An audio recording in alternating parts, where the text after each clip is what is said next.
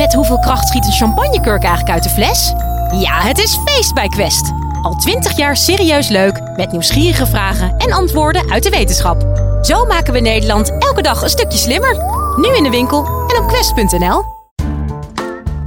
Hey, Sophie hier. Welkom bij de Universiteit van Nederland. We gaan even op reis, jij en ik, door een prachtig, glooiend landschap. Je staat in een felgroen dal vol gras. En recht voor je verdwijnt een roze zon langzaam achter een donkere met sneeuw bedekte bergtop. Mooi hè? Maar wist je dat we vroeger helemaal niet de schoonheid zagen van een landschap en dat we dat moesten leren van schilders en dichters? Kunsthistoricus professor Dr. Henk van Os van de Universiteit van Amsterdam legt uit hoe Hollandse meesters ons een belangrijk lesje natuurschoon gaven. Dit is de Universiteit van Nederland.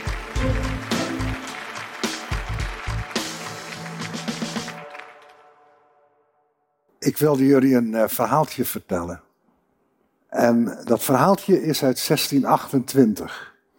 En dat verhaaltje heeft mij de ogen geopend. Of liever gezegd, mijn leermeester Henk Schulte-Nortold heeft met dat verhaaltje mijn ogen geopend voor landschapsschilderkunst. Er is een schilder in Antwerpen en die zit uh, te schilderen. En er komt een vriend van hem binnen. Dus ik ben de schilder, daar komt die vriend, hij zit zo te schilderen. En die vriend is helemaal in opwinding. En die zegt, ik ben zo geroerd door het landschap. Ik ben zo aangegrepen door het landschap van de Ardennen, waar ik voor het eerst van mijn leven ben geweest. Nou, vertel maar, zegt die schilder. En hij neemt een nieuw doek en hij begint te schilderen. En die vriend gaat vertellen over diepe dalen, over de rivier de Maas, die kronkelt in de diepte, over watervallen, over weilanden, over van alles. Hij vertelt maar door. De Ardennen. En dan op een gegeven moment, dan draait die schilder zijn ezel om en die zegt tegen die man, was het daar? En die man, die schrikt zich echt, die weet niet wat hij ziet. En die zegt, ja, hoe weet jij dat? Ben jij daar geweest?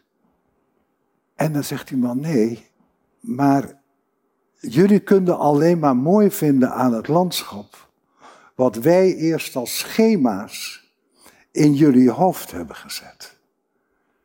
Is dat niet wat? 1628 heeft iemand het over zulke ingewikkelde cognitieve processen. Daarom, zegt hij, is het landschap, noemen wij een mooi landschap, schilderachtig. Omdat het refereert aan die schema's in ons hoofd.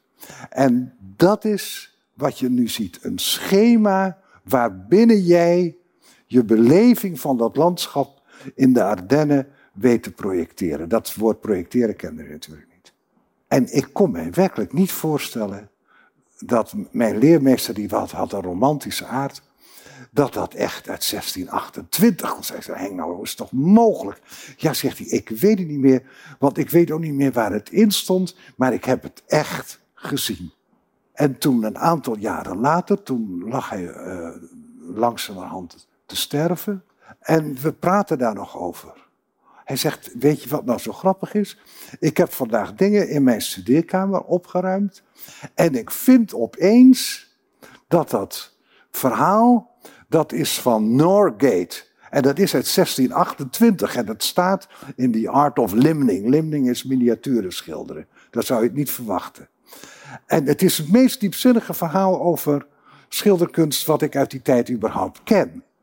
Dat die schilders voor ons het landschap hebben ontdekt. En dat het ook historisch altijd in die volgorde gaat. En laat ik een voorbeeld nemen van de Alpen. De Alpen waren tot in, ver in de 18e eeuw lastige obstakels op weg naar Italië. Dat, daar was niks moois aan. Dat was gewoon koud en hoog en hard en je kon er moeilijk doorheen. Dus dat, dat was niks. Uh, en opeens komen er kunstenaars, schilders en dichters, zoals Goethe bijvoorbeeld, en die reizen daardoor en die krijgen het syndroom: ik ben heel klein, natuur is heel groot. Dat is Sturm und Drang romantiek. De natuur is groot, ik ben klein. En opeens krijgen die Alpen een historische en vooral een esthetische betekenis. En opeens komen er dan schilders die van die kleine piepfiguurtjes maken. Van die hele hoge teufelsbrukken en weet ik wat. En na de ontdekking van de Alpen door die intellectuele bovenlaag, daarna komen er gymnastiekvereinen. die gingen wandelen in de Alpen. Dat was ontzettend stoer in die tijd. En zo ging het door. En het wordt steeds groter. Steeds groter. Tot je eindigt met de OAT-bus. Dat is dan de, laatste fase, mag je hopen. En, uh, dus, en dat fenomeen, dat heet gezonkenes cultuurgoed. Als jullie dat van, van, vandaag onthouden, dan heb je een prachtig begrip van Max Weber. Dat is, laat ik maar zeggen, Mondriaan op het douchegordijn. En dat is ook gezonkenes cultuurgoed. En dat is dit ook. En dat is dus bij, bij landschapsbeleving kun je echt zien dat het altijd begint bij kunstenaars. En voor ons in Nederland, wij zijn het land wat het eerste een echte landschapsschilderkunsttraditie had, telt dat op een hele grappige manier. En nu wou ik een verhaaltje over mijn eigen herinnering vertellen. Want ik doe er zo druk over, omdat ik zelf weet wat het betekent dat kunstenaars jouw landschappen, natuur mooi leren vinden. Dat doen ze door framing. Dat doen ze door een stuk natuur als het ware te voorzien van een lijst. Er is een prachtig eh, beeld van Isaac Genken in Middelheim, die in de natuur alleen een lijst heeft neergezet. En dan ben je opeens bewust, dat is wat het landschap maakt tot een domein voor esthetische beleving, zal ik maar zeggen. Framing. En organisatie van de compositie binnen in die framing. Nou, ik kom uh, reusachtig uit Groningen en daar ben ik ook heel trots op. Maar ik moest er ook steeds blijven, want ik kreeg daar ontzettend leuke banen en dingen. En uh, toen uh, in 63, toen dacht ik, nu ga ik eindelijk weg. Maar toen kon ik nergens beter blijven dan in Groningen. Dus toen ben ik weer in Groningen gebleven. Toen dacht ik, maar nu wil ik toch echt naar buiten. Nu wil ik uit die stad. Toen ben ik ten noorden van Groningen gaan wonen. En ik kan jullie vertellen, in de jaren 60, ten noorden van Groningen gewoond, dan was je echt getikt. Het te beginnen bij mijn ouders die dat vonden. En vervolgens, eh, toen ik daar mijn vrouw trouwde mijn schoonouders en, uh, mijn broertjes, mijn zusjes en de hele wereld. Uh, allemaal uh, aan de universiteit, aan het Instituut voor Kunstgeschiedenis. Die jongen die is lichtelijk gestoord. dat hij daar in godsnaam in die kou. en het was daar gewoon, laat ik zeggen, agrarisch gebruiksland. Verder was niks. Dat had ik geleerd van die schilders. Want die waren al in de jaren twintig 24 is het schilderij van Jan Altink in de jaren 20 naar buiten gegaan. Naar buiten gegaan, naar het noorden. Al hun leermeesters aan de Academie Minerva in Groningen, die gingen allemaal naar Drenthe. Want Drenthe was schilderachtig. dat vinden we nog steeds. Schilder ga je.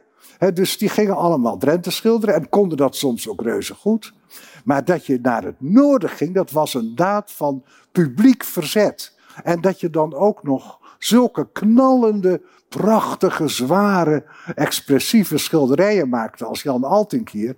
Dat was in de ogen van die uh, leermeesters natuurlijk helemaal te gek voor woorden. dit is uh, Nederlands expressionisme van grote klasse.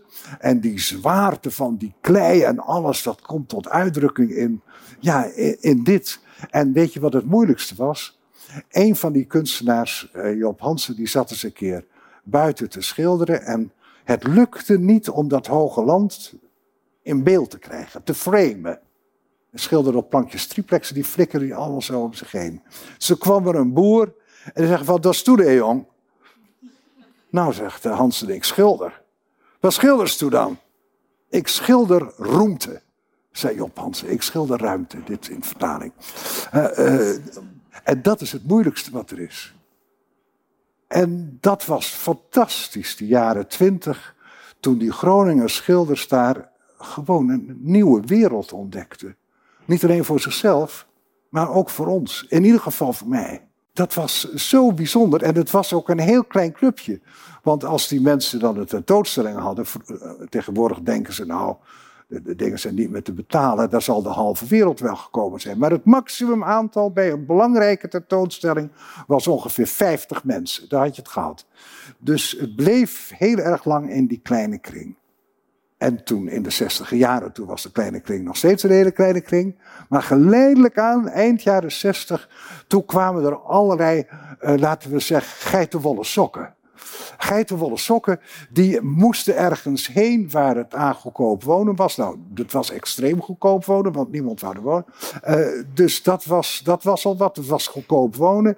En waar het bovendien authentiek was. Ze werden ook meteen lid van de Rederijkerskamer. Die moesten toen in het Nederlands toneel gaan spelen in plaats van in het Gronings. Dus dat was een vrij treurig gevolg. Maar in ieder geval, ze waren dus overal eh, geitenwolle sokken. En macrameeën ook veel. Heel veel macrameeën. En ook van die lullige kleine winkeltjes met eigen gebraden honing en dat soort dingen. Nou, in ieder geval, er kwam leven in de brouwerij.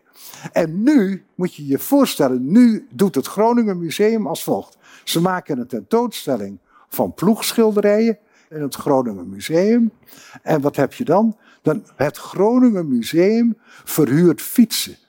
Om eerst naar de kunst te kijken en dan op de fiets het Groningerland in. Kijk, als die man van dat verhaal uit 1628 dat had mogen meemaken, dan had hij begrepen wat het primaat van de schilderkunst is voor de landschapskunst. Dank je, Henk van Os. Hey, en volgende keer als ik door de polder fiets, stop ik gewoon een lijst in mijn fietstassen en zet ik die af en toe ergens neer. Jij bedankt voor het luisteren en tot de volgende.